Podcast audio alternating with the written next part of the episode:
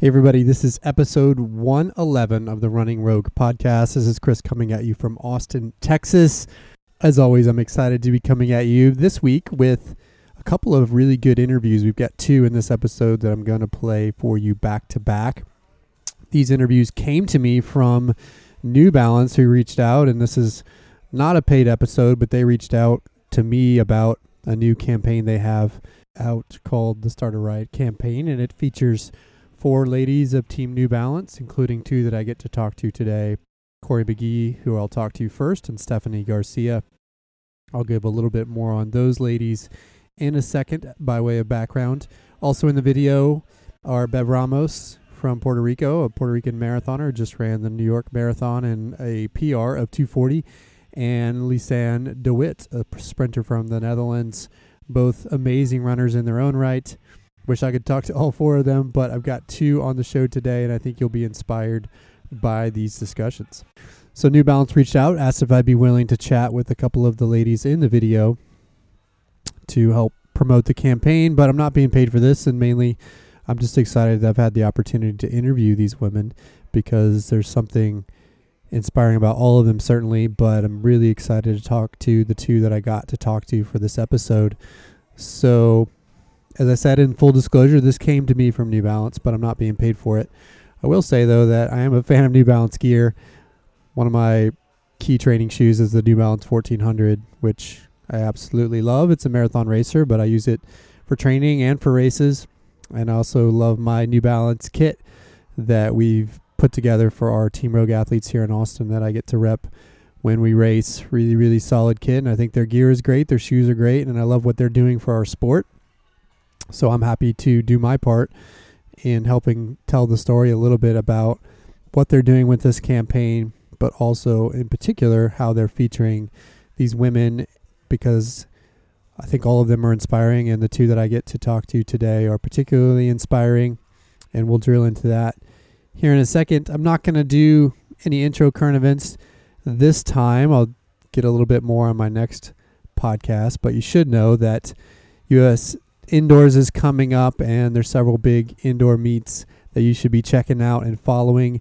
NBC Sports has a lot of those featured, including if you go to NBC Sports Gold, you can watch the replay of what just happened this past weekend at the New Balance Indoor Grand Prix. Grand Prix.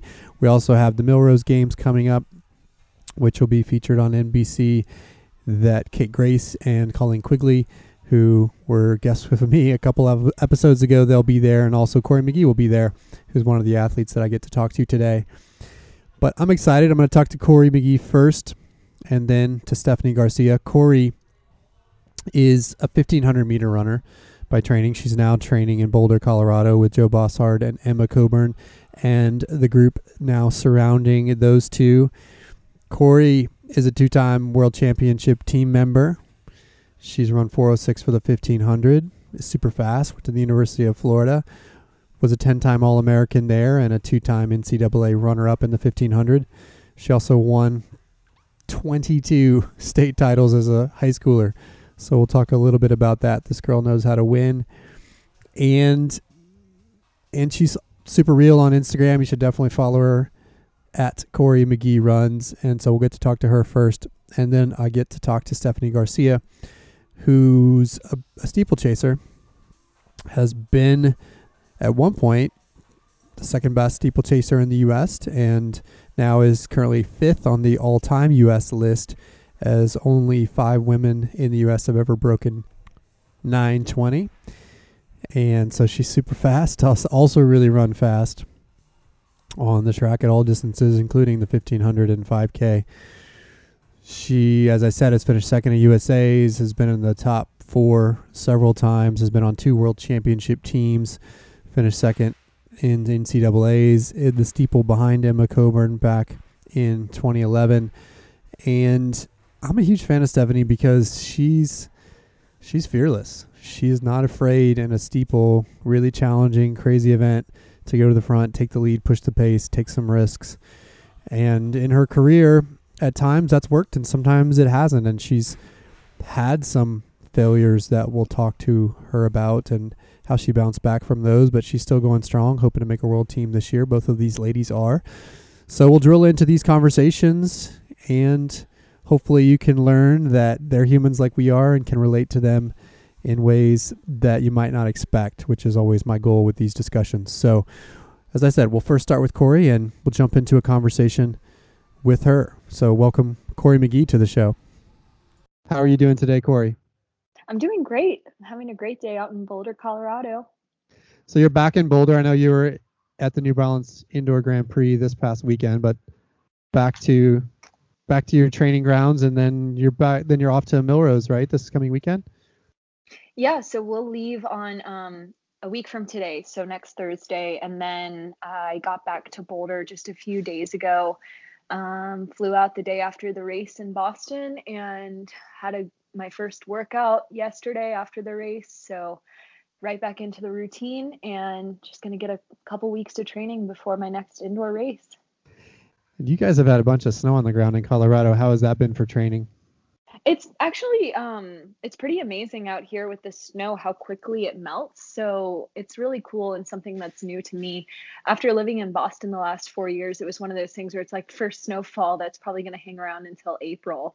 Um so it's been cool to be in Colorado and just see how once the snow comes down, it could be gone later that day or, the, you know, definitely the next day because just the way that the sun shines here. So um, it hasn't interrupted our training at all. I think since November, I've gone on the treadmill twice.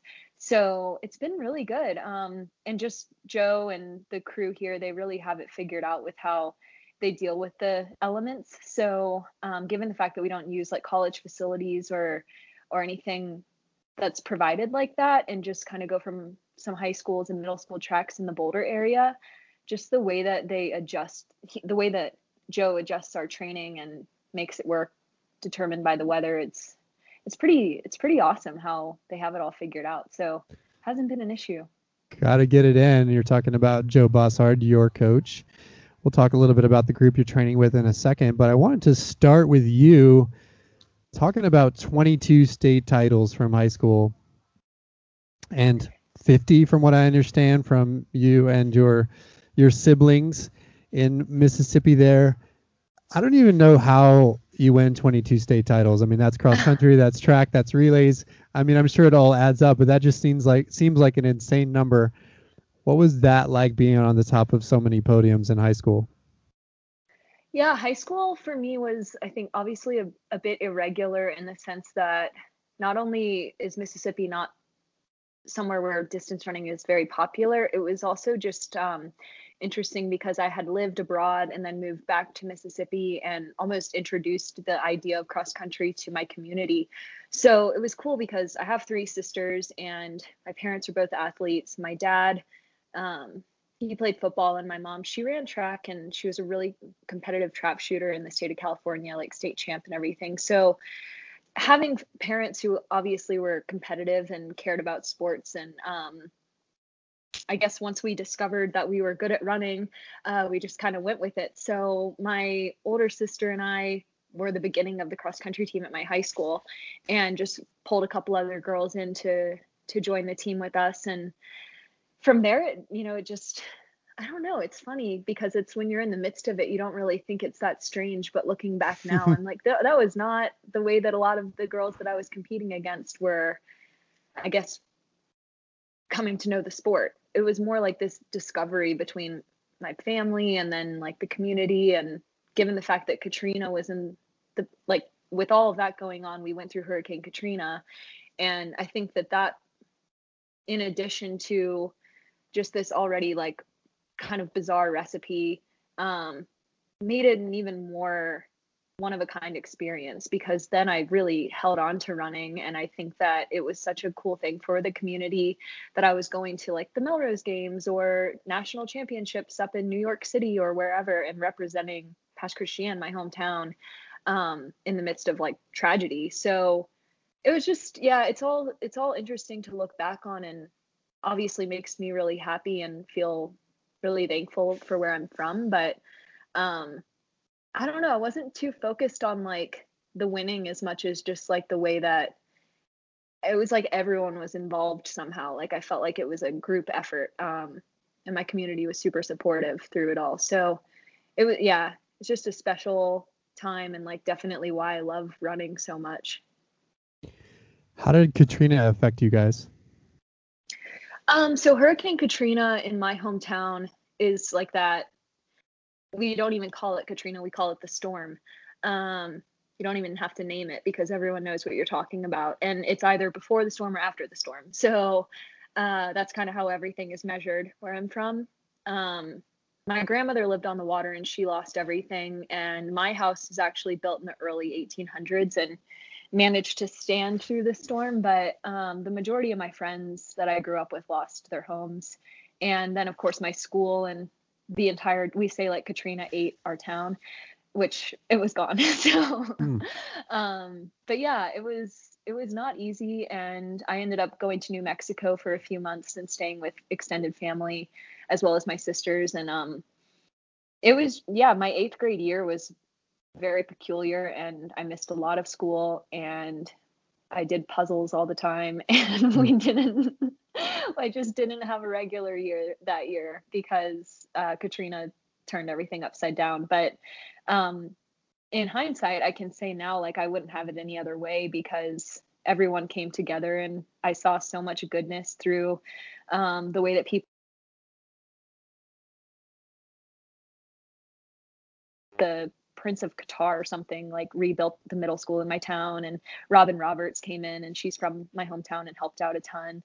And obviously, when something like that happens, it's it's sad, but a lot of people come from all over the place to help. So it was um definitely a defining part of my like my childhood and just growing up and um I trained through it and that was the same year that I so the storm was in August and then that following February I I went up to um the National Scholastic Indoor Championship and ran a huge personal best and won my first big race and I feel like it was just a wild six months. Um, so yeah, I think it made me tougher, and I think it made me like work really hard.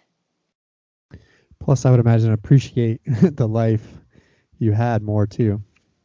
Yeah, definitely. I know sometimes I'll hear little things, and I'm like, not that I, not that I'm like making a judgment, but I, I kind of have flashbacks, and I'm like, oh, it's not too bad if you're having to like, uh, I don't know. There's just little things that you realize um, what's important. So and yeah, you become a little bit less um, materialistic. I think when you're like, well, all, all this could go away pretty easily. When we talk about first world problems, yeah, that, exactly. that kind of thing. exactly. How long did it take to for the town to recover? I mean, I would assume it would be a multi-year process. Uh, it's still it's still in recovery for sure. Wow. I have friends wow. that pass through and they'll let me know that they're there, and I'm like, well, there's a couple restaurants now. At least you can go. Um, you know there's it's not what it used to be but it's getting there and um, people are pretty resilient so every time i go home i'm excited because there'll be a few new houses on the water or another restaurant or something has opened up so slowly but surely but it takes people a little while to forget um, so i think that it's been over 10 years now and i mean it was just such destruction that it yeah it's just it takes time but it yeah it's getting there. wow, ten years. That's crazy. Yeah, it's been a while. So I would assume there's also people that just could never come back. Is that? I mean, did it lose a lot of population as well? Yeah, definitely. Yeah, the school was about half the size whenever um, in the immediate aftermath, and then. Um, I think at this point it's probably getting back to what it was before Katrina. Um, but it's just obvious that something happened because when you drive down the coast, you can just see obviously like empty lots. So um, that's just part of the, I guess, the life cycle of what happens in that part of the country. Uh, it's kind of one of those things that you should know before you decide to move there. So, um, but I think, yeah, it's slowly but surely. Um, and plenty of people won't come back just because maybe it's not worth it. So right. Wow. Thanks for sharing that part of your story. Yeah, no problem. going back, going back to this to the titles because you won 22 state titles. You also were a U.S. Junior champ. What did you learn about winning in that phase of your career? Yeah, I can say now. Um, it's something that shouldn't be taken for granted for sure because it's fun to win and I think as track athletes we lose more often. So it's one of those things um, I look back on high school and college and those are some of the sweetest moments for sure. So um, I think it's really easy to be hard on yourself whenever you're especially in like an individual sport and a competitive athlete. So sometimes I would win and still be disappointed with the time or, you know, whatever it may be. So I think I learned a lot about just, um, I think celebrating like these small victories and uh, being grateful, obviously, for whenever you're healthy and at the top of your game. So um, that's definitely one thing I can look back on and say that I cherish and I think learned. And yeah, I think mostly now as a pro, it's like wins are few and far between for um, in certain parts of your professional career. So definitely something to savor. So you went to the University of Florida. Or t- you were a 10-time All-American there, second in NCAA's at the 1500 twice. Also went to World Champs in 2013 as a collegian. What was your college career like? What did you learn from that? Yeah, I think I learned a lot in college. Um, in high school, I had just this really close relationship with my coach, and he ended up moving away when I was like halfway through high school and then coached me from a distance. And getting to college, it was like the first time that I had a coach there with me every day because before that, my dad was at the track with me. And um, so it was just, it was a lot different to have a coach there every day. And of course, have a team and people to train with. So it was all new to me. And I think I just learned how to, first of all, as a freshman, I, I remember really setting my sights on like just learning as much as I could and being like really open to knowing that there were a lot of strengths that other girls on the team had and learning how to like almost emulate those sorts of things. So I learned how to like be better at running longer distances and how to just like manage um I learned a lot about managing like practice and schoolwork and everything uh, for the first time. So there were a lot of things that I learned from my teammates and um, and then of course like learning how to communicate with a coach that was there with me each day was uh, something that I just hadn't really done before. So I was so used to just running on my own and just listening to my body and kind of doing my own thing. So there was a lot of adjustments whenever I first got to Florida. Um, I think also I just learned a lot more about like how awesome it is to be part of a team because before that, I guess I could say like my my high school team with my sisters that was important to me, but it was really this college was the first time that I felt like part of a team. So, and that's what I looked for when I was visiting colleges. I wanted to be on a track team. I wanted to be a part of a powerhouse track program and I got that at Florida. Was it Florida's a big school. Was that culture shock for you to go from a small town in Mississippi to a big, big campus like Florida? Um, you know, I kind of. It's funny because it really wasn't, and I think it's because the University of Florida's athletic department is so small and close knit, so they don't have as many varsity sports as many other large public universities. So they they don't have as many varsity athletes as a lot of other schools and just the nature of florida athletics i feel like it's such a um, yeah it's such a it's such a tight knit community that on campus at uf i was obviously among all students but there was this really deep understanding between the student athletes and i kind of just felt like i not like on an island but i felt like we definitely were in certain in certain ways like separate um where I knew everywhere I went, I knew someone, whether they were on the soccer team or the baseball team or something. So it didn't feel as overwhelming, I think, as it would be if I had gone to some other school that didn't have as close of an athletic department. So during college, you went to the 2013 World Champs after finishing third at USA's. You get to go there with Jenny Simpson, who is now a teammate on Team New Balance. Were you in the stands when she won the silver? Oh yeah, I was. Yeah, I was sitting right there front. What was that experience like?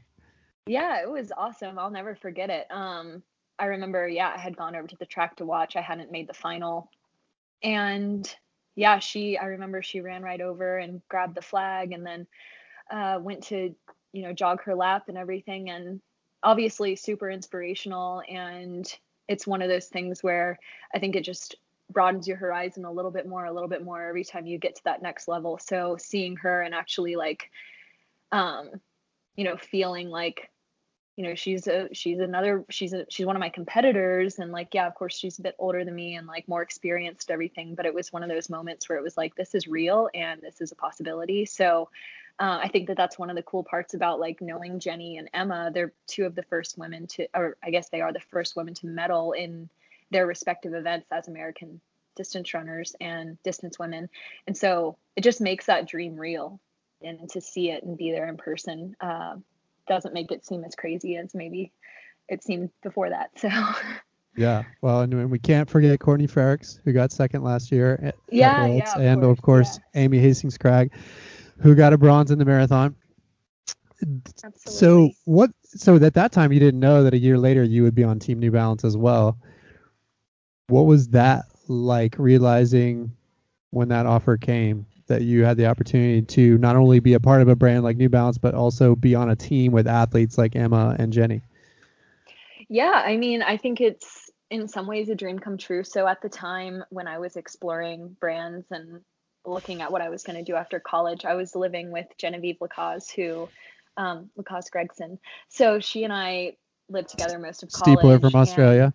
Yes, yeah, and um, one of my best friends. So she and I lived together in college and she was running for New Balance at the time. And um, I think just I was aware of obviously like the opportunity to compete, maybe representing other brands, but there was like this allure about New Balance. And I think it was um, definitely because of the the way that some of the women who all of the women who represent New Balance um, just are ambassadors of the sport. And I think New Balance has done such a good job just like staying true to what makes them different and what their values are. So that was honestly, it was a no brainer for me whenever I started really um, thinking about what I wanted next. And there was a little confusion actually when I was signing, and I remember not knowing if um, that was going to pan out. And I was just so certain that I wanted to represent New Balance. So I went up to Boston and I sat down with um, some people at New Balance and I think made it obvious that that's that that was what I wanted and I'm really happy with that decision. So yeah, it's been fantastic and I'm really grateful. So you sold them. You said, "Hey, no, don't forget about me." yeah, that's a little bit. Yeah, that's it's awesome. true. Um, yeah, because I I definitely at one point I just had this moment of clarity. It was the same thing with my college decision where I was kind of all over the place and admittedly very indecisive and then once push came to shove I was like, okay, wait, no, okay, I know what I want and then Mhm. yeah, it all worked out. So um and living in Boston for 4 years, I feel like I was able to really connect with a lot of people who work at New Balance and just I already knew what the company was about, but to be at headquarters and like around the employees and sharing the same gym and just like in a city where people really know um, what New Balance does for the community, I think that all those sorts of things just, uh, you know, really drive home exactly why I wanted to to represent New Balance. So I think I had a pretty close um, you know, I had a pretty close relationship from day one. So it's been really cool. And as you said, the women of Team New Balance are amazing women on their own right, not to mention amazing athletes. And as a fan, it's just so cool to see the support. And yes, you're competitors, but to see you guys support each other and clearly care for each other and want the best of each other, it it to me raises everybody up, not just you guys, I'm assuming, but also it raises up the sport because Emma's there supporting, Jenny's there supporting, Emily Sisson, Kim Conley, Steph Garcia, who we're talking to as well. Just an amazing group. What have you learned from those women? Yeah. Um, so in 2013, I remember learning that Sarah Brown was going to come over on a last minute flight and she was going to be um, the next in line to be on Team USA and and compete in Moscow. So Sarah is a perfect example. Growing up, like through high school and in college, I was a big fangirl of Sarah Bowman Brown, and she like I think kind of set a tone for a lot of the women who New Balance eventually signed. And not only did I look up to her, but like I always just, you know, it was it was really cool to like hang out with her for the first time and and consider her a friend. So there's so much that it's it's those things where I look back and I'm like, that's so weird how this has all happened because I was in college then, of course, and she and I ended up being roommates in Mos in Moscow. And I guess the reason I bring it up is because um, from the moment that I met her, and along with any of the other women who New Balance, um, who represent New Balance, it was like just kindness. You know, I was younger, and she kind of like let me tag along and showed me the ropes and made me feel I don't know, just accepted and really excited and like not like I was a lot younger and just looking up to her and like a fangirl or whatever. And same goes for like meeting Jenny for the first time. I of course always admired her through college.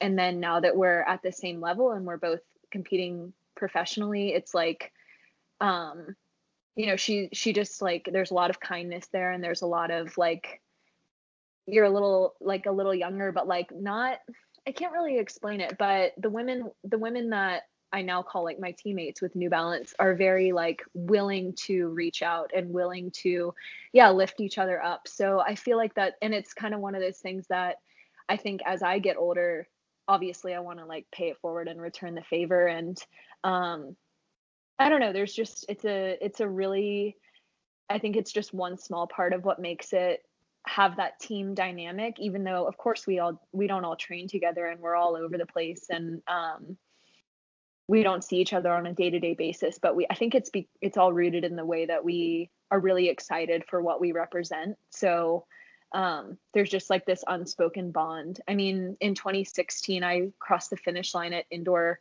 nationals and brenda had won and i finished second to her and I think we were both just so excited because um, it was like New Balance sweep. And I think that whenever that kind of stuff happens, there's just this like, there's this other level of like pride or something. But um, yeah, anyway, so it's it's a cool. It's I think it's very unique.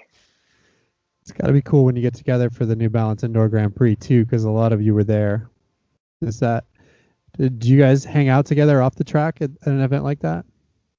Yeah, we do. So New Balance, um, they they do a lot of extra things in order to kind of like I think encourage that bond. And so the day before the meet, we had a lot on our agenda. I was a little nervous because usually I just relax, but um, now that I'm not living in Boston, of course I wanted to like go to the headquarters and see everyone. But um, we just we have a group dinner and we um, get to go in and like see some of the designers and that's another thing. I'm not sure if this is just unique to new balance but we're like sitting there with a team of designers for the new balance women um, like running merchandise as well as like we had a spike meeting to discuss some new developments with like some of the shoes that we'll compete in. So they just do a lot of stuff to like have us in and really like give feedback and make sure that they're putting that into the product. And it's cool because it's this roundtable discussion and you have brenda and myself and emma and um, some of the other women and we're just giving like our genuine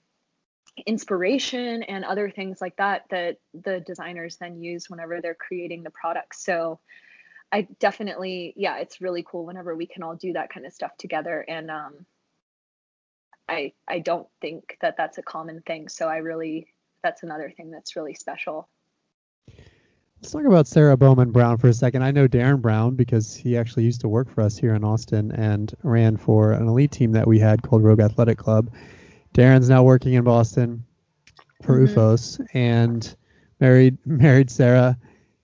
They have a family now. Sarah recently announced her retirement via social channels, if I'm remembering right. I remember reading her message there to announce that retirement basically saying that her focus had shifted from being all in for for the sport track and field to wanting to be able to do other things and to focus on her family and what I thought was a really heartfelt message and I'm sure a difficult decision for her because of what she's put into the sport through the years. Mm-hmm. When you see something like that, what's your reaction? Yeah, I mean, I think naturally I start to think like, okay, it goes I kind of like go back to myself a little bit, which I guess that's weird to admit, but I see what she's done and I um I ask myself like how would I handle it or what would I do? And I just have like so much respect for her and the way that she handled like 2016 with first discovering that she was pregnant and then how she was such a fighter. And it was really cool. One day new balance had us all in to watch the run mama run documentary um, with a bunch of the employees and sarah was there with abigail and darren. So i think just like um i mean of course i think it's really special that she's so open and able to almost like blaze trail for someone like me who i haven't faced those sorts of um, question marks and like decisions and whatnot in my life yet. But um yeah it just it's one of those things that makes you i think sometimes as athletes we're so in control of so many things with like what we do on a day-to-day basis that we kind of forget like there will be times where you have to make decisions that you don't necessarily see coming so it's cool that she is open and and acts like or is human about the whole thing so it makes me um I don't know, not nervous, but just kind of like more aware. Um and I think Sarah handles so many things with so much grace and she is like open with the fact that she doesn't know everything and is kind of like figuring it out as she goes sometimes, but um it's yeah, it's definitely cool and something I admire a lot. So we're all figuring it out. I I think it's interesting that this came up just because as I reflect on it, with we're featuring the Start a Riot video that you were just in through these discussions, and the message of it is one of empowerment for women and strength. And in the video, it comes out in a loud way, in a mm-hmm. active way, in you know a way with Stephanie boxing and you guys sprinting through the streets and the loud drumming and in in you know a very in your face sort of way, which it which it should and is a great message, but also and it's interesting just to reflect on Sarah's message that her strength came out through that message in a softer way and women face different challenges than men with with the prospect of having children and how that obviously it can affect your career differently in this sport than than men have to worry about so reflect on that for a second. You know, this idea that strength can come in many forms. Yeah. Um, well, I, I really didn't think of it as much as you just did in that summary. And I think it is definitely compelling and interesting because obviously, like you said, Sarah, um, the way that she I think is just vulnerable and open with what's going on with her is and there's many other people who um, in the track and field community who I think take a similar approach. Um, and it's it's admirable and i don't know if i could do it but i think that it's really great um but yeah and then of course like the start a Riot video being on the other end of the spectrum. Um i think whatever works for you. I think that uh just this morning i was talking to emma and aisha on a run about like um how how everyone handles injury differently and how some people um are more defined by like what running is in their life and it's whatever your relationship is with running and whatnot.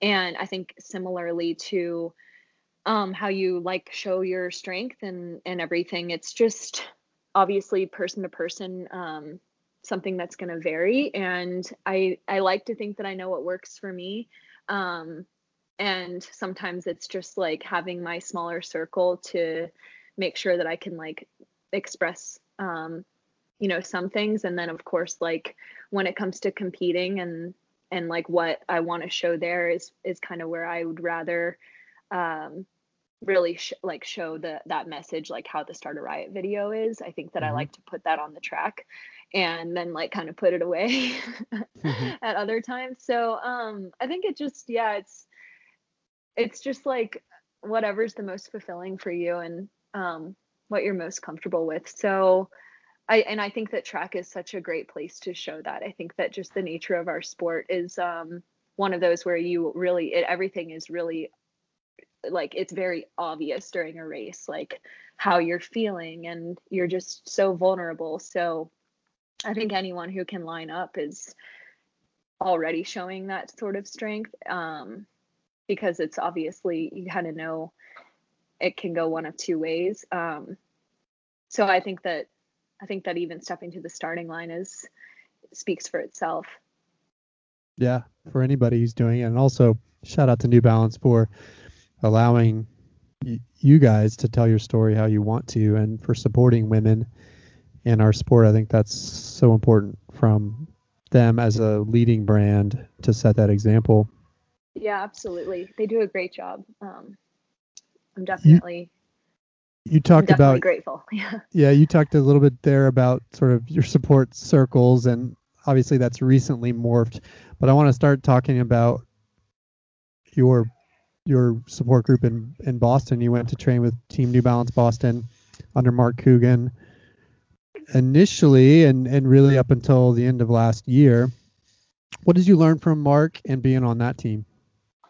Yeah, I learned a lot in Boston. Um, in so many ways, I think.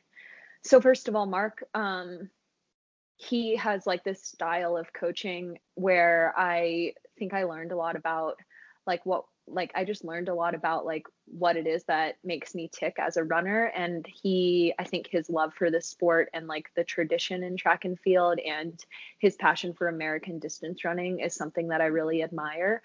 Um not only is it like based in his experience as a runner and all the world championships teams that he made as a cross country runner and obviously Olympic teams and marathon it's like I learned a lot about kind of like embracing being like in love with running because I feel like Mark is someone who like really encouraged that.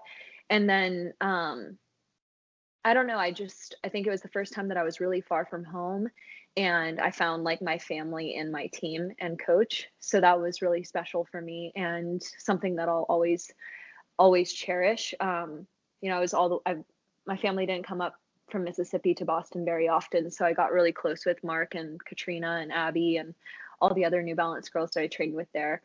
So anyway, it was really hard to leave um, Boston, but I just like felt myself drifting a little bit from my goals um, for other reasons. I think just like I wasn't really cut out for city life, maybe. Mm-hmm. Um, but anyway, so whenever I made the decision to leave, it was really hard. And um, but one of those things that I kind of had thought about for a while. And whenever an opportunity came up, I was like, I think it's the right thing to do. So uh, it was tough, but um, again, like it was really cool just the support that I had from everyone there and from New Balance. And so I made I made the decision to move out to Boulder. And it hasn't, it's still obviously a super recent thing, but um, it's been working out really well. And I feel super good about it and like this newfound confidence definitely. Training with the boss babes. I think I've seen that hashtag with Joe Bosshard as the coach. Emma Coburn, obviously, in that group. Kaela Edwards, Laura Thweatt, Aisha, who you already mentioned, and Dominique Scott, I believe, rounds out the group. If I'm, if I'm missing, if I'm not missing anybody. That's so, it. Yeah, that's the women. So what what's that like? I know you I know you had a prior relationship with Emma and Joe from having a, a continuity with your high school coach. So, but what's it like moving into that group? What have you learned so far? You've only been there now a couple of months. Yeah. Um. Gosh. So it's funny because I'm really quick to admit that there's a lot that I don't know um, as a runner, and what I'm not a coach. I'm just I'm an athlete. So I think having Joe as a coach has been really cool for me because he he knows a lot and he also is like super willing to learn so it's been really nice to just like kind of see see how he goes about that whole process and how he will kind of look at something that I do in training or in competing and and then say okay well how are we going to either make that better or not do that again and he kind of he just figures it out so I really like his style of coaching and um yeah, so that's been super awesome for me and um, something that I'm kind of learning how to like communicate different things for the first time. So that's all been really good. And then of course, just being around um, Emma and Aisha and Kaela and all the girls here on a day to day basis, there's just a lot of holes i would say places where i know i can improve. And again it kind of it kind of takes me back to like being a freshman in college which i've told emma and aisha a couple times when i'm like following them on a long run or something. I feel like you know there's things that they have been doing for the last few years um, and they are experts at and again continuing to improve and i'm definitely behind them in some ways. And so it's been really nice for me to like see that room to grow and have people to chase and practice almost every day. And i think that one thing that's really cool about our team is just like the range that we have. So obviously kaela is one of the best 800 runners in the world and then to have laura thweatt all the way up at the marathon. So filling in like the space between we almost ha- we have someone in each event and everyone has their strength and their place where they can I guess carry a little extra weight. And then of course, um, it's nice to be able to to get better by following some of the other girls. So definitely a lot to learn and a lot of improvement. Um, getting used to training at altitude full time is one part of that. Getting better in the weight room. Um, just all sorts of things that are new here. So it's been good. Emma's obviously a world champion from 2017. What have you mm-hmm. picked up from her habits, having been there for a little bit? Yeah, so um, Emma, she, I mean, you can tell that she is like the master of her craft just in how she goes about her day to day routine. So she sticks to plans, she operates on like a very, uh, I wouldn't say like strict schedule, but she, she is incredibly driven. So her, the way that she starts her day is pretty, I would say, dependable. And she always, um, you know, is on time and she just like carries herself in a way that's very like professional. So just learning how to be better at little things, I think, is something that I see that she's just already she mastered that. So um, I think that there's a lot of there's a lot of little things when you're around her you can see why she's excellent. So just trying to yeah, trying to do the little things right, making sure that I'm recovering. Um, that's all stuff that she's really good at. And just like, I don't know, you can't cut corners, obviously. Um, so that's something like to be around Emma, who's a world champ, and of course Aisha with the Commonwealth Games. Um, both of them just they they like know what works. They understand the formula, and it's just like a lot of hard work and resting and and running and refueling properly and it's really not much more complicated than that but they just do it really well. So yeah. I've heard you describe yourself in an older interview as a lower mileage runner as part of your background. Has that evolved for you and will it evolve more with the transition to this group?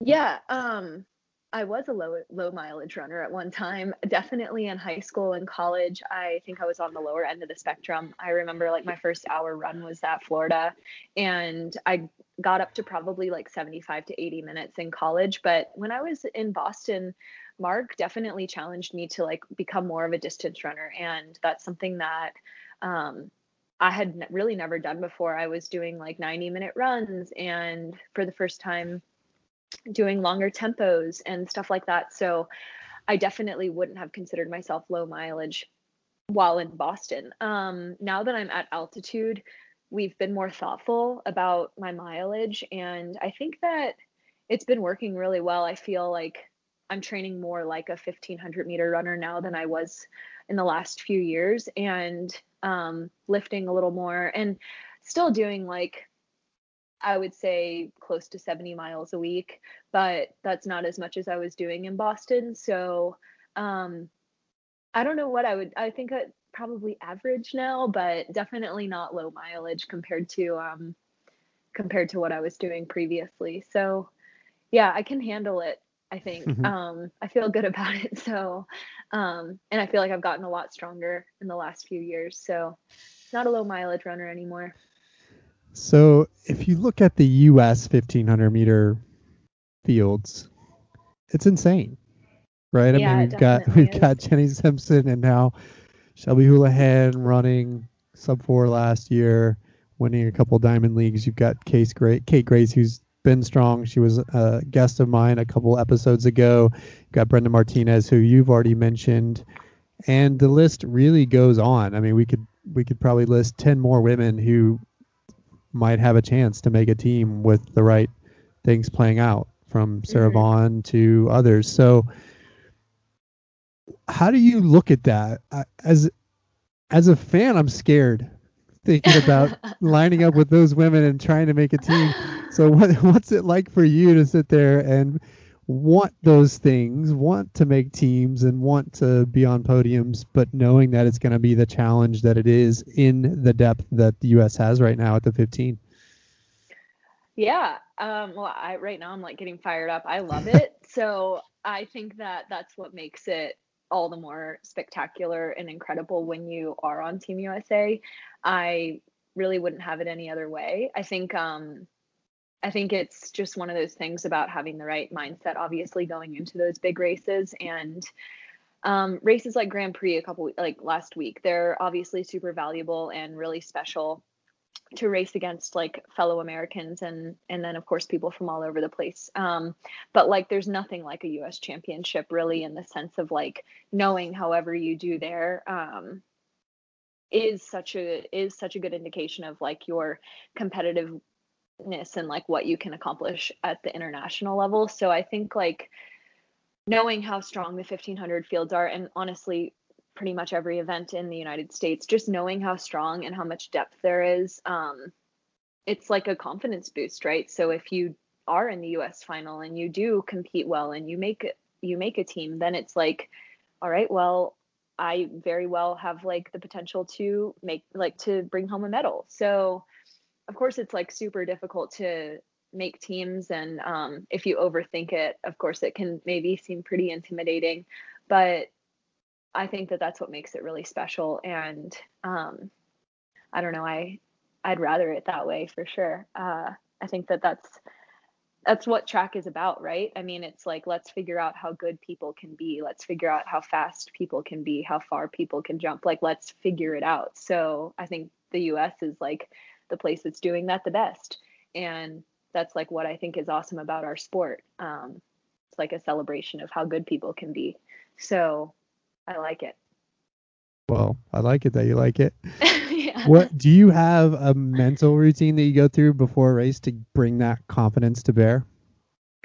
um, not really. I try to stay calm because I think it's easy for me to get really fired up and like I know growing up that was something that I did. I was like a super intense middle schooler and high schooler. I like wouldn't bring my phone to meets and I would just like I didn't really appreciate that like it's good to be calm before races. So I wouldn't say that there's like a specific routine that I go to, but I just am really I do my best to be aware of how much energy I'm putting into like my excitement before races. Um, for me, the calmer that I can be when I get to the starting line, then probably the better I'm going to race. So I don't listen to any music that's like getting me amped up or anything. I just want to relax. Um, and I've figured that out through trial and error. So that's pretty much the extent of my mental preparation right before. I guess I will say I I like to go through different scenarios, either worst case or best case, and just imagine my response to each of those. Um, but it's not like a specific routine or anything. It's just more of an awareness. Stay calm. I like it. Yeah, I gotta stay calm. That's really mm-hmm. all that it is. so we talked a little bit about the she's a or start a riot video already. What was it like being a part of that, and what does it mean to you? Yeah, being a part of it was um, well. First of all, I will say it's been super cool to see the response to it. I think that I knew that it was something special, and I knew that New Balance was putting a lot into it, but I I didn't really realize that it was going to have such um such a like just the response has been really awesome like from my friends and family as well as just like through social media. I think it's really cool how how it's been received. So yeah that's that's obviously a really exciting aspect of it. Um and then like when it was happening i was it was hard because I'm not very good at keeping secrets, first of all. And second of all, I was like really excited. I wanted to like show everyone how cool the new gear was and like just all the, you know, I guess some of the details included in the video. But um I think one thing that's like that I was really aware of was that it was just something totally different. Um, of course, there's like oftentimes where something occurs in for one of the like various shoe companies and like we all blast social media and it's kind of like okay well that's cool. But this was like it was just i feel like it was done in a way where the message is really clear and like there's a there's a deeper message to it. So i think that um it didn't seem as like contrived almost. And i think it's just been really cool to be a part of something that's like a bit more organic and more natural and genuine. So that's yeah that's one part of it that's been really cool. And then um I don't know. It's funny. Just I don't I don't know if I feel like that even looks like me. So it's like I feel like I'm just watching this cool video and then I'm like, oh wait, that's actually me there. Which, uh, yeah, rocking the cornrows. Yeah, it doesn't look like me at all, but I think it's funny. My dad said that he saw it the other day and I was like, um, he was like, "Yeah, you look nice, but you also don't look like you." I was like, "I don't know how to take that, but thanks, Dad." so anyway, thanks, it's Dad. been kind of funny.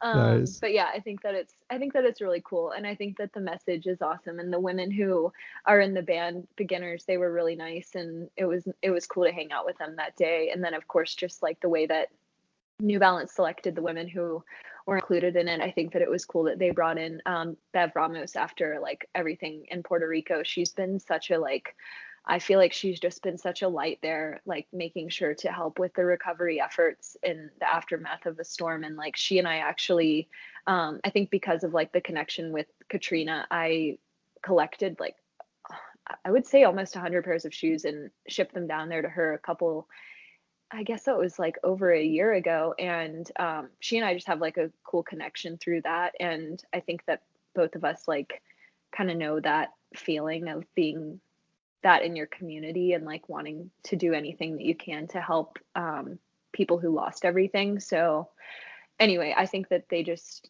she was, a, it was cool that she I felt like she had such a big part in all of it. And um, she's really, so I just think that it was awesome. They, they did a great job. Yeah, and her ability to train for New York while going through all of that in Puerto Rico is amazing. Yeah, definitely. Yeah, she's tough. So it was cool. So obviously, we want people to follow you on Instagram at Cory McGee, McGee Runs. Cory spelled C O R Y. How else can they track you? What do you have coming up besides Millrose? What are your goals for 2019? Yeah, so after Millrose I have the U.S. Indoor Championship, which two weeks later, um, so back to New York, and then after that, the outdoor schedule is not nailed down quite yet. Um, I think that hopefully, depending on the way that indoor pans out, I'll have a better idea of what's on the horizon. But of course, USA's and putting down like a fast time before that, and racing, being in that final, and um, going for top three. That's the main goal I would say at this point for this year. It's always like whatever team there is to make indoor or outdoor, and then just putting myself in the best position to be, um, you know, to be able to do that. So that's the main goal. And then I think, like any runner, I want to run faster than I have before. So getting in some fast 1500s um, and just like challenging myself in that way. Last year, I PR'd for the first time in like five years in the 1500, but it was like less than a second. So I'm really tired of saying 406. Um, so I want to, yeah, run faster than that. Um, so those are the big plans. Awesome. Well, we'll be cheering for you. And yeah, thank you so much. Thank you for joining us today. Really appreciate it. So there you go. I hope you enjoyed that discussion with Cory. I didn't know about her Katrina story, so that was really interesting and fascinating to see how she worked through that as a high schooler hopefully you gained some inspiration there. And now let's turn to our discussion with Stephanie. Well, we are welcoming Stephanie Garcia to the show. How are you today, Stephanie? I'm doing fantastic. Thanks so much for having me. Where are you coming from today? What, where are we patching into? Right now, I'm in the beautiful city of Philadelphia, um, kind of okay. in between some indoor races. I'll leave tomorrow to head down to North Carolina for the Camel City Elite competition. Nice. And you just raced New Balance Indoor Games. I did. I did. this past weekend. I know that I know that wasn't what you wanted, but we can we can get to that in a second. Before we jump into running, I wanted to start by a topic that I hear is near and dear to your heart, which is the television show Game of Thrones. I do love Game of Thrones. I'm big fan. so we've got the last season coming up here in April, and everybody's speculating about what's going to happen in the final season. As a fan, what do you want to see happen? What would bring a happy or at least satisfying conclusion to you in the in the series? Well, this might make me sound like a huge nerd, but would ma- what would make me happiest would be if George R. R. Martin actually released his final books so that we knew what he wanted. Um, I was one of those kids who read the books before watching the shows. Um, so I don't know. It's there's a lot going on. I, I kind of want I kind of want Jon to be the one triumphant at the end, but you everyone loves um everyone loves Khaleesi. So I I don't know. I'm open to whatever they want to make of it. I just hope that each episode is really exciting and like a mini movie. That would be so much fun. Well, I, I think there's only six episodes in the final season, so there's not a lot to that. So so it would it would seem that each one will have to be pretty big on its own. I think that they're supposed to be a little bit longer, so we'll we'll see. But um, yeah, I can't believe all good things must come to an end, and I guess Game of Thrones is one of them. So it's interesting that you read the books. I don't know a lot of people who have gone back to the books. Most of the people I know have gotten into it through the television show, and, and a handful have kind of gone back. So you actually read them before the the the show came out. I did. I think that one was released while the show was like being aired, but um, but uh, yeah, I read the first like four or five before uh before actually watching the show because I'm a huge nerd. well, we like nerds around here, certainly track nerds.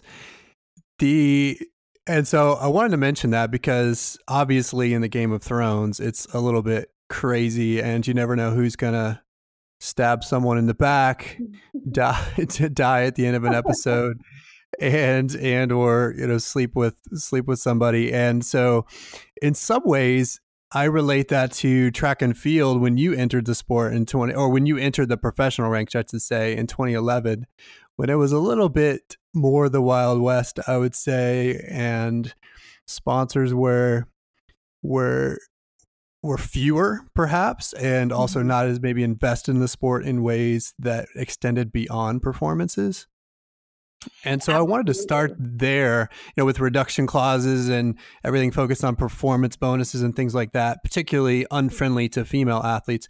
So I kind of wanted to start there and talk about from 2011 when you graduated from UVA to now. How have you seen the sport evolve from that standpoint? Oh, that's a tricky question. I mean, it's absolutely now you are seeing more um, it's it's more frequent that big names coming out of college or high school will get a massive six figure contract.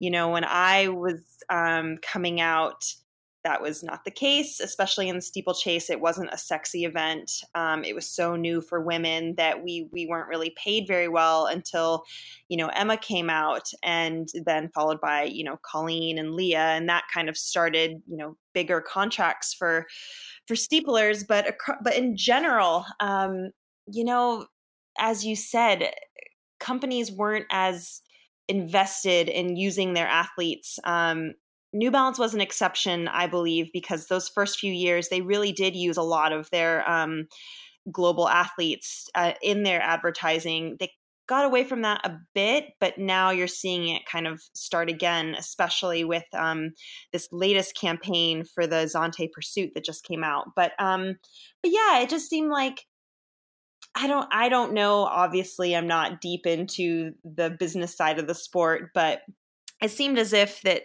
you know you kind of you get your big studs and then everyone else just gets the scraps and um, now they're starting to share the love a little bit more uh, people with social media are able to become more of um more of a big bigger names and have a following coming into their pro careers. Um, you know college kids get huge followings now so so it's it's definitely a different world. I still think it's a bit of a wild west just maybe you know with some railroads or something going on but you got to appreciate New Balance and companies like Oiselle who are trying to tell stories, I think, a little bit better than than maybe we have in the past.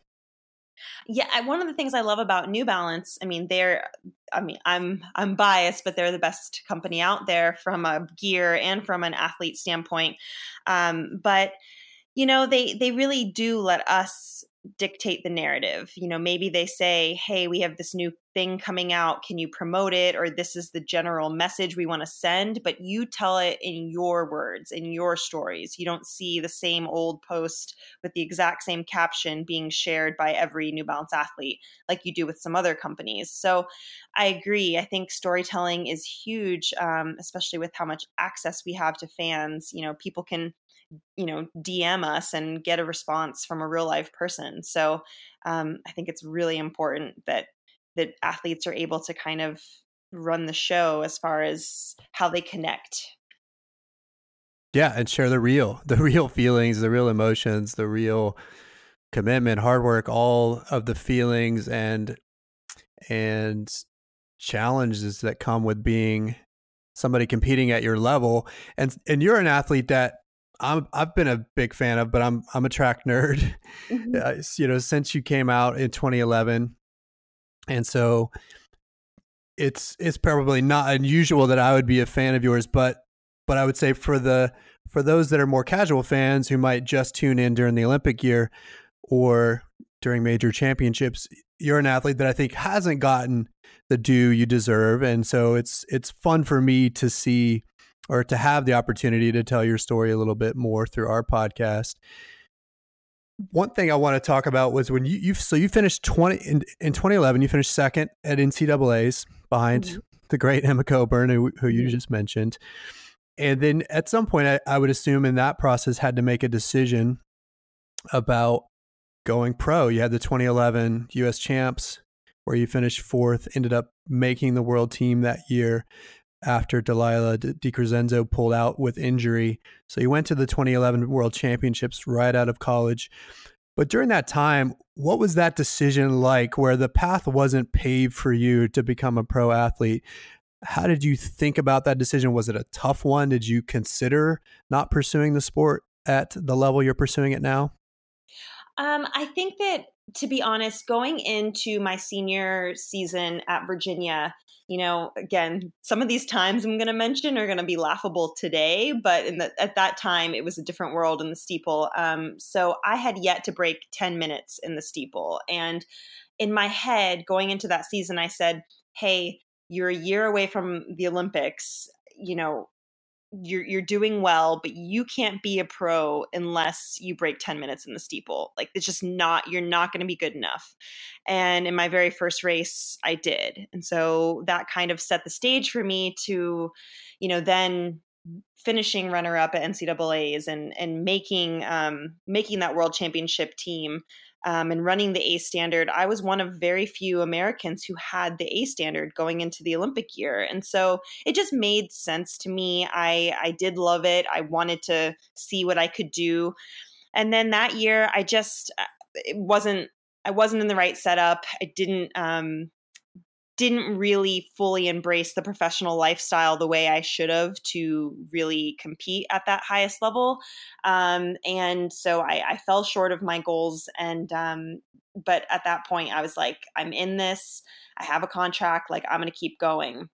But to be really honest with you, my entire career has been, you know, lots of highs and lots of lows. I, I really have had moments where I've struggled. Um, you know, I'm kind of coming out of that now, coming out of a pretty much year long injury that took me kind of back to the very beginning of um, of fitness and and base and all of that. So so yeah, it's uh it is interesting. I've had a lot of great success. I've run some really fast times, and then yet I've also missed some of my biggest goals. And if you want to use the word failure, I have failed. Um, so it is a continuous journey, and um, you know, I don't want to say every year I have to make the decision to recommit, but as I'm getting older and as the competition's getting tougher, you, you do have to really, really love every aspect of this in order to kind of keep keep at it.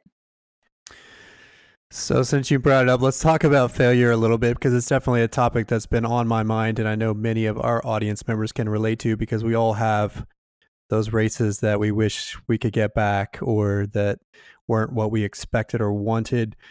you finished fourth at USA's a couple of times, fifth, and then fifth in the 2016 Olympic year, where you entered the last lap in second place, hunting Emma Coburn, who had made a move with about a K to go in that race. I was in the stands watching, and it was an exciting, dynamic race. You pushed the pace from with about a K or from about a K into it to the 2K point where Emma made her move. You had Colleen Quigley, you had Courtney Frerichs, you had Leah in that field, sort of bubble to the front with a couple of laps to go. And then you really were in second all the way through that last water jump. Stumbled a little bit, ultimately fell over that last barrier to miss agonizingly that opportunity to make an Olympic team. I'm sure that's tough to talk about, but would love to drill into it a little bit. How did you feel in the moment laying on the track, knowing that your Olympic dreams had just passed you by? You know, it's funny. I I've I've had my way more than my fair share of falls in uh, key races, and um, and I'm sure a sports psych would love to analyze that. But um, in general, yeah, I in that moment you don't think it feels like time stops, like you're laying on the track for 10 minutes, but really it's a millisecond because then you're popping up. Your instinct is just get up and keep going. I do think that there was a again a, a pause where I thought I should just stay here. I should just stay on this track and just hmm. you know walk it in. But um, but my my gut reaction took over and i you know was up and and just trying to finish um it was heartbreaking i remember you know earlier in that race kind of looking up in the stands and and seeing all the people and thinking like i'm doing this like i'm going to rio and then and then it all it all faded away. Um and yeah i mean those are the moments that no one wants to experience but there are also those moments that kind of really light that fire and and and force you to kind of as i said earlier re- recommit and rededicate yourself to to to what your dreams are. Um, i think i read recently that you know when it comes to goal setting you need to be realistic about the barriers you're going to face um, and if you can look at those challenges and say it's worth it still then it really is worth it. Um, but if anything, you know, stops you in your tracks and and makes you say, no, like this isn't this isn't a challenge I want to face, then that tells you that your dream is is kind of it's time to move on. So um, I've yet to see any challenge and say no, I, I don't want to face this. But um, but yeah, this is um, this is the nature of our sport. And this is why we love it because it's there is no guarantee, no matter how prepared you are, no matter what the field looks like. It, anything can happen, especially in the steeple. Most definitely in the steeple. When you look back on that race, what are the things you take away? What are the lessons that you hold on to to say, you know what, at least I learned this? Well, I think that that was, um, I think I raced really courageously and and I was really bold, and so I'm proud of myself for that. You know, walking off the track after that race and you know seeing my coach you know he said to me that was an olympic effort and i do believe that i um you know didn't let anything hold me back so i'm really proud of that i'm proud that that's in my dna and that's how i want to compete always um, and I knew I was fit, and and I I proved that later that summer by being the fourth American to break 920 in the steeple. Um, I did that later in at the Paris Diamond League.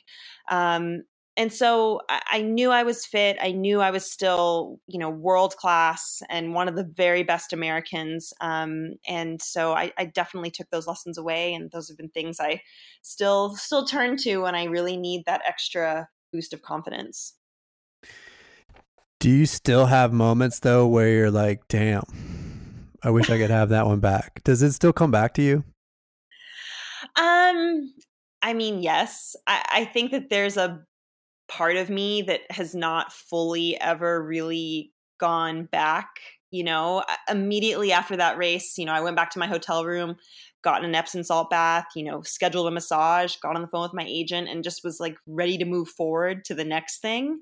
Um, but I don't know if I've ever 100% sat and and thought about what what I actually missed out on. Um, I will one day when my career is over, but but yeah, and and it's hard because I was the girls who made the Olympic team are obviously some of the best in the world, but I know that I've beaten them plenty of times in different distances and that I'm I'm good enough to beat them on any given day. And so it's tough to know, you know, nine times out of 10, maybe it wouldn't go another way. Um, but you can't really let those things get in your mind or else it's going to hold you back from from moving forward. Earlier you talked about having to recommit every year and i feel like a lot of runners can relate to that whether or not it's their job. You know we all have to sort of recommit to that next goal every time we pass a previous one or every time we experience a failure we have to get up and decide all right i'm going to keep doing the work and for athletes like yourself, that means obviously a lot of time invested, uh, a life of commitment to it that is hard, that isn't easy. And so for you, what keeps you going?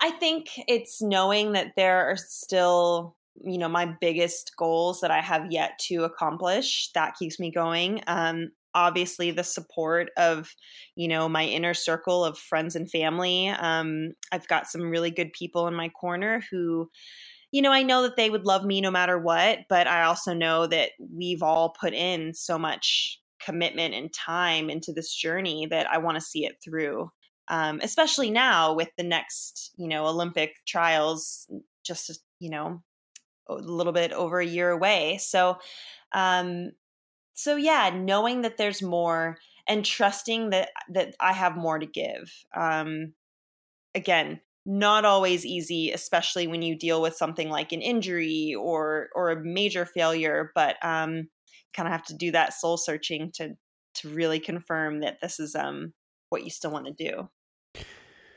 What are the hardest moments for you or maybe tasks or parts of the process and routine where you just struggle to do the little things?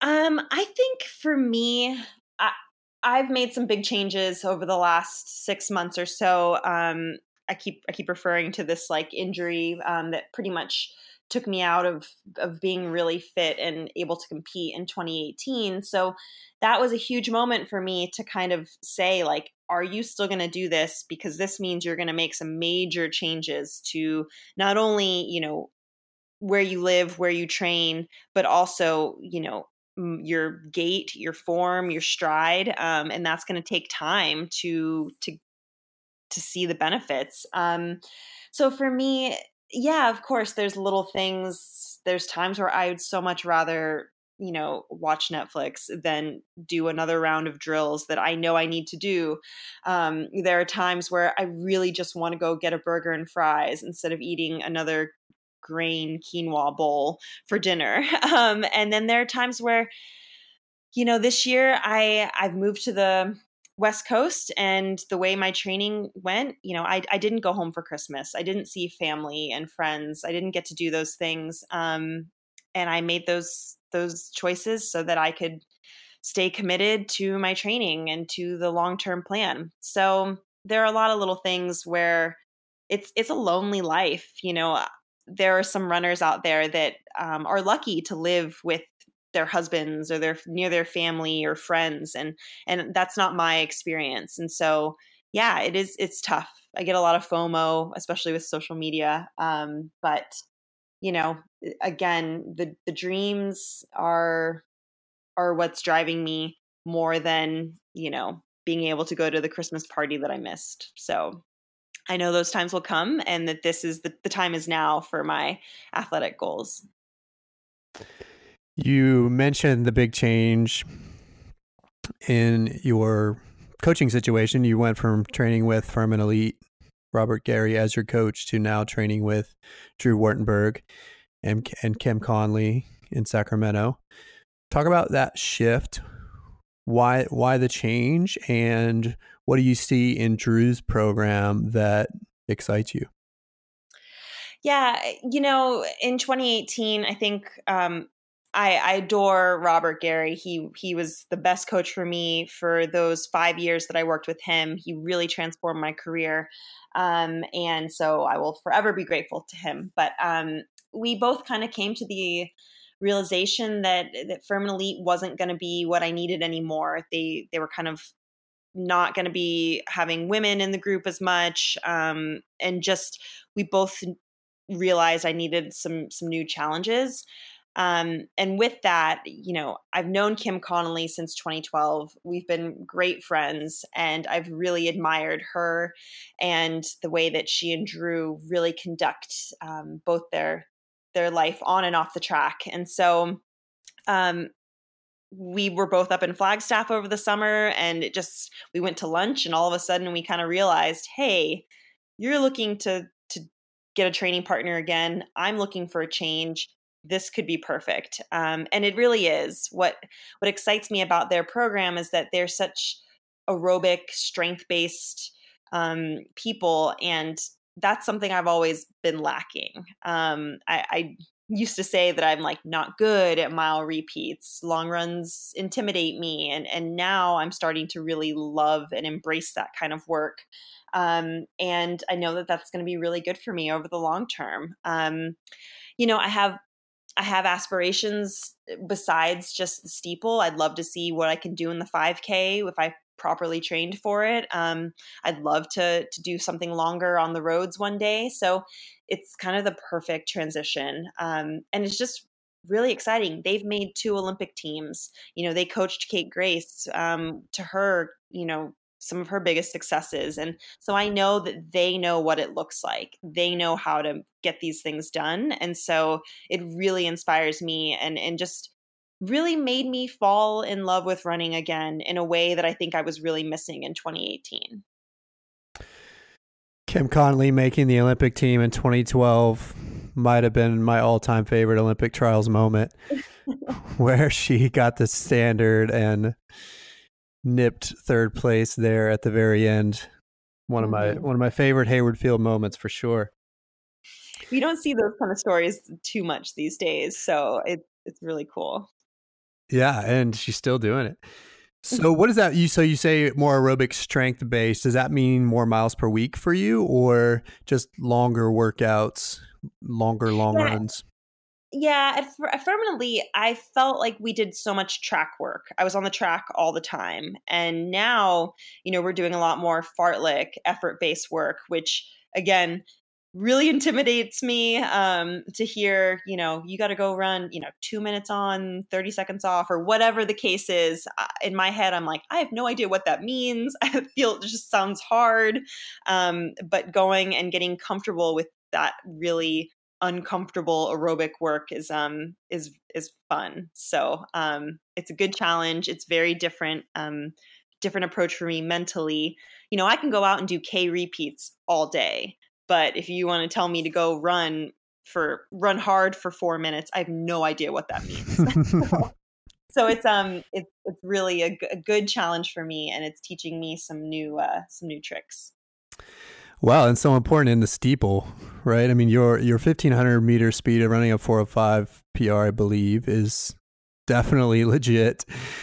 But to be able to pair that with staying power through a three K race over barriers and hurdles is huge. Yes, I, I will be that person and say my PR is actually a 404. Ah, nice. but, Thank you but uh, yeah, no, absolutely. You know, I've really only run a handful of 5Ks in my career. Um, and usually it's just coming off of a, an altitude camp or something. But I've run 15, 16 that way. And so just knowing that, you know, the 5K is a distance that both Kim and I are really excited about um, and want to really um, tackle one day together. Is just it's it's really good to have that kind of um, momentum and that kind of um, support behind behind me. So, and I think that will all translate to a great steeple. Um, so, so speaking of the steeple, you are, if I'm getting this stat right, I think the fifth fastest American steepler ever with your 919. I think Leah and Colleen, Courtney, and Emma have all run a little bit faster. Or certainly Leah a little bit faster, and, and Courtney getting mm-hmm. the American record nine flat last year was huge. But it's a deep it's deep now mm-hmm. and really and for the steeple in general with women it's still a relatively young sport so to speak in that it's not one that's been around for 30 plus years and that depth is coming and coming in a big way and certainly with courtney running nine flat emma having run 902 or 903 colleen's run 910 that's got to be intimidating to now have that sort of speed and depth in the steeple. So for you, how do you think about that? Is that inspiring? Is it intimidating? Is it challenging? I mean, I would say it's definitely it's definitely challenging, but it's it's more inspiring than it is intimidating because kind of like I said, I know that eh, throughout my career and even, you know, pretty recently, you know, I've I've beaten all three of those girls in different events um, throughout my career. You know, before Courtney beat Emma, I had was the only American who had ever beaten Emma. And granted, she was sick and coming off of something, but still, it counted. It um, counts. Um, it counts. Um, but but you know, I just I know that as an athlete, I am just as strong as those girls. Um, and so it it inspires me. Um, there are plenty of other things that um, that are challenges. And as you said, the, the sport is growing the event is growing so much, especially in America. I, I don't want to count anyone out.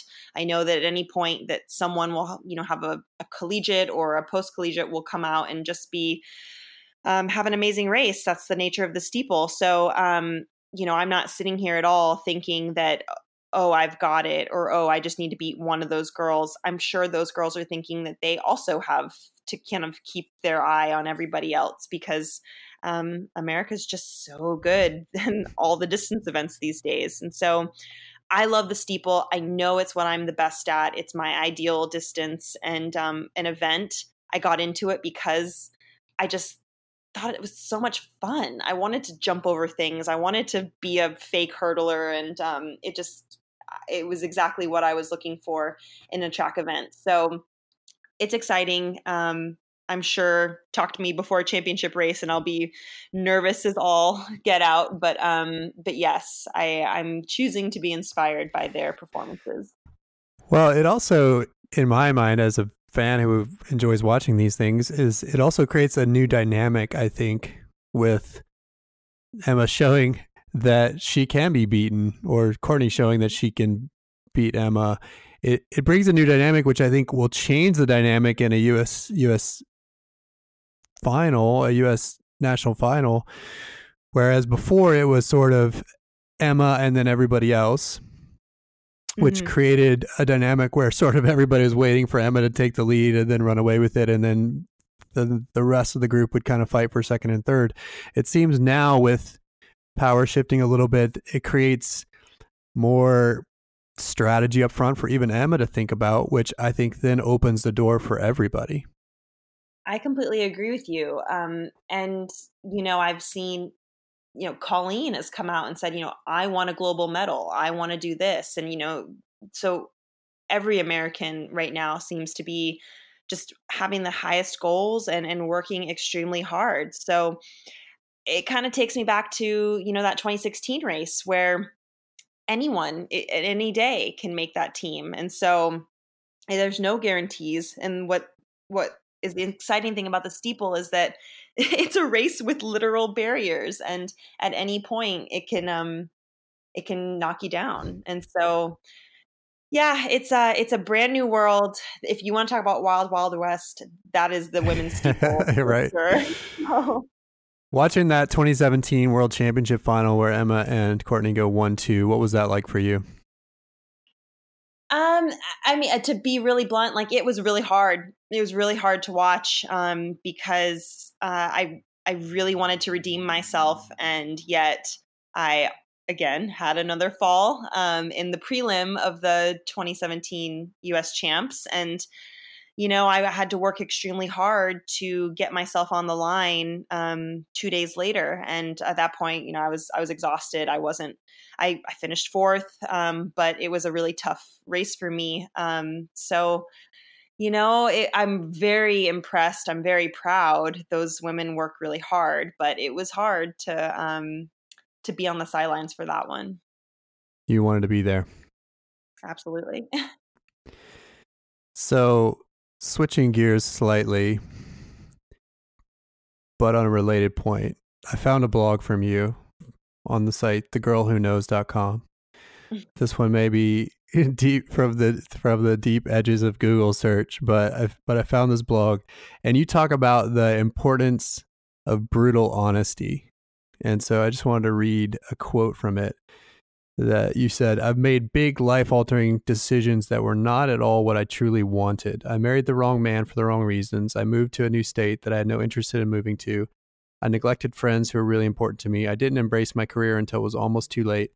Today I'm happy and more importantly fulfilled in all aspects of my life, but it was a hard road to to toe, especially with many missteps I made throughout my journey. What saved me?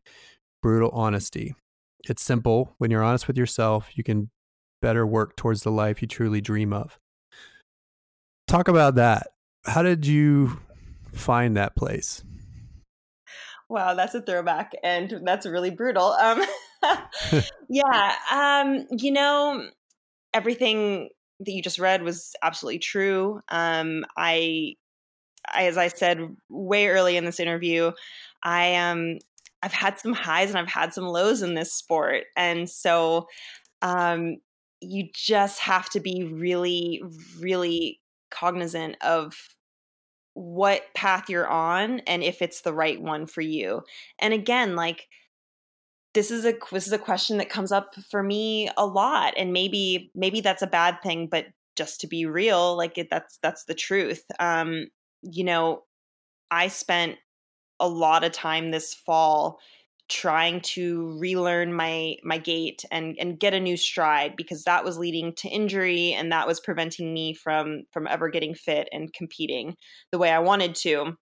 And so it was weeks of being stuck at, you know, 4 or 5 miles a day. That's it because I couldn't do more due to pain and I couldn't do more because I was concentrating so hard on different form cues and figuring out a new stride.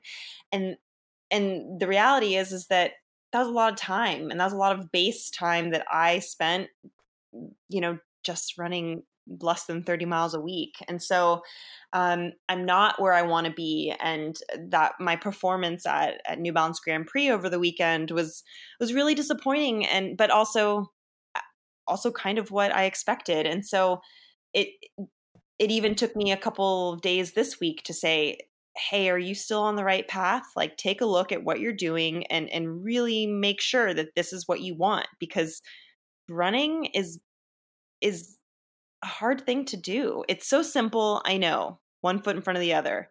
But at the same time, you know, it's so vulnerable to get on a starting line and have everyone watch you. It's so it's so easy to put out this fresh fresh face on social media and and talk about crushing your workouts but but that's not always how it is every day and so having that brutal honesty um, to really analyze what you're doing and who you are is so important because you know other otherwise you could waste years of your life just floating along and then wake up and realize that you didn't do what you wanted to do so yeah, it's uh it's definitely a, a key um to this day still in in all of my decisions. Well, I appreciate the brutal honesty and your willingness to go there with people like me, who, me who you don't know, because I think it's so important for our sport to have athletes like yourself that are not only putting everything into the sport itself, but also willing to show those sides. You know, you have the ups, you have the downs, but there's a lot of darkness that comes with with with uh, the ups, and and so it's that that multi multi-dimension view that I think is so important for people to be able to see and relate to because that's where the magic is. We all have those tough moments. We all have those bad decisions. We all have those mistakes, those bad races. And for the everyday runner to be able to see that and then say, you know what, I'm human like like Stephanie Garcia, who can compete with the best in the world, is a pretty cool thing.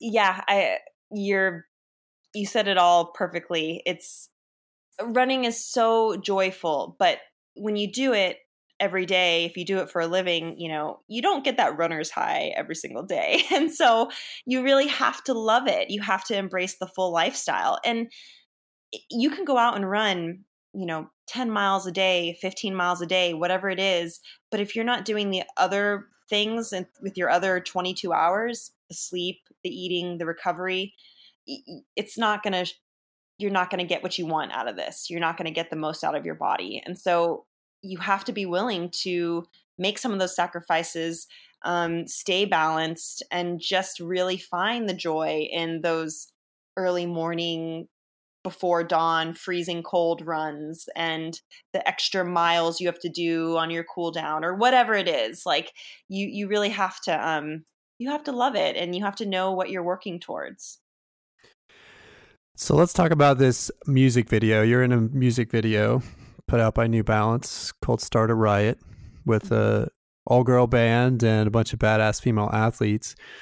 Talk about what that process was like and also what this video means to you.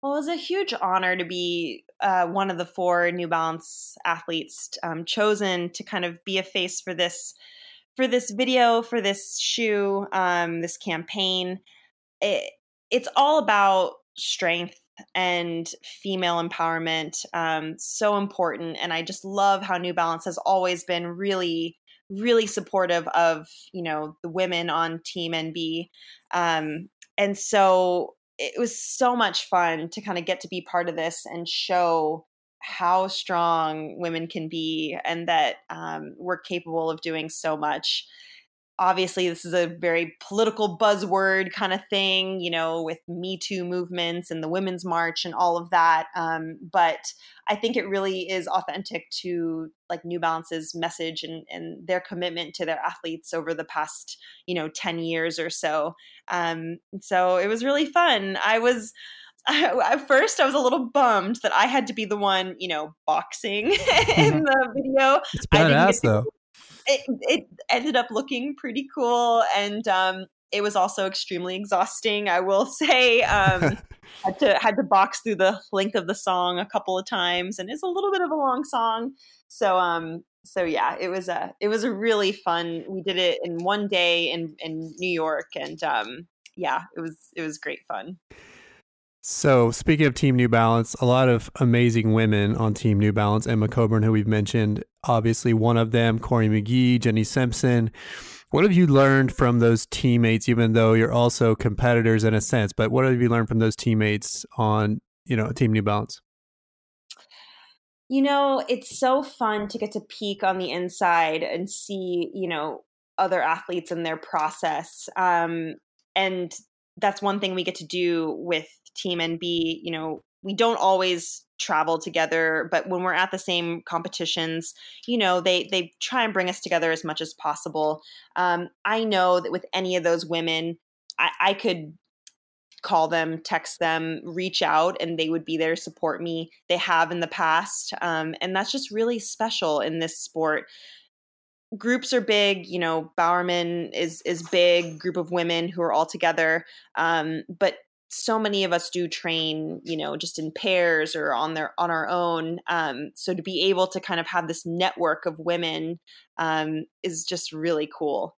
Um, it's great to see kind of how they conduct their life their business um, and then just to watch them race whether you're in the race or out or on the sidelines um, just to see this this fierceness and this deep commitment is um it's so inspiring You're inspiring as well. I'm definitely going to encourage everybody to go follow Steph underscore Steeples on Instagram.